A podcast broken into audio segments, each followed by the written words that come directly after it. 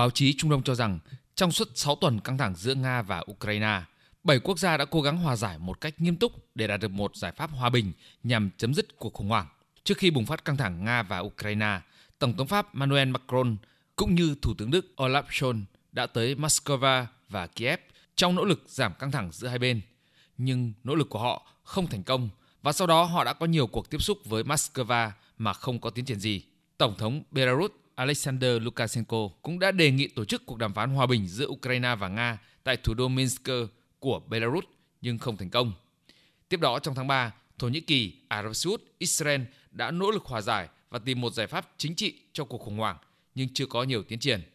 Vatican cũng đã bày tỏ sẵn sàng cho bất kỳ hình thức hòa giải nào có thể để đạt được một lệnh ngừng bắn và chấm dứt xung đột. Cuộc hòa giải gần đây nhất ở Istanbul vào thứ Ba ngày 29 tháng 3 giữa hai bên được cho là tích cực và thành công. Dù không phải mọi nỗ lực đều thành công trong việc kết thúc khủng hoảng, nhưng các cuộc đàm phán do Thổ Nhĩ Kỳ bảo trợ đã được nhìn nhận là tích cực sau khi Nga tuyên bố ý định giảm hoạt động quân sự ở các khu vực gần thủ đô Kiev của Ukraine.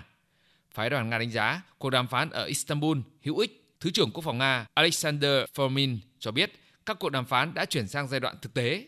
Một quyết định được đưa ra nhằm giảm triệt để các hoạt động quân sự ở khu vực Kiev và Chernihiv. Mặc dù nhiều nước đang nỗ lực hòa giải, trong đó có một số nước Trung Đông, nhưng giới phân tích cho rằng khả năng ông Putin chấp nhận chấm dứt xung đột ở giai đoạn này là rất thấp.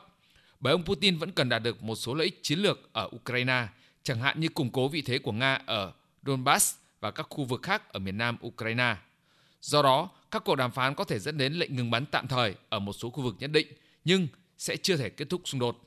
Về các cuộc đàm phán đang diễn ra ở Istanbul, giới phân tích chính trị Thổ Nhĩ Kỳ cho rằng Ankara có thể thành công trong việc đưa hai bên xích lại gần nhau hơn và thúc đẩy một giải pháp cho cuộc khủng hoảng với sự hỗ trợ của Liên minh châu Âu.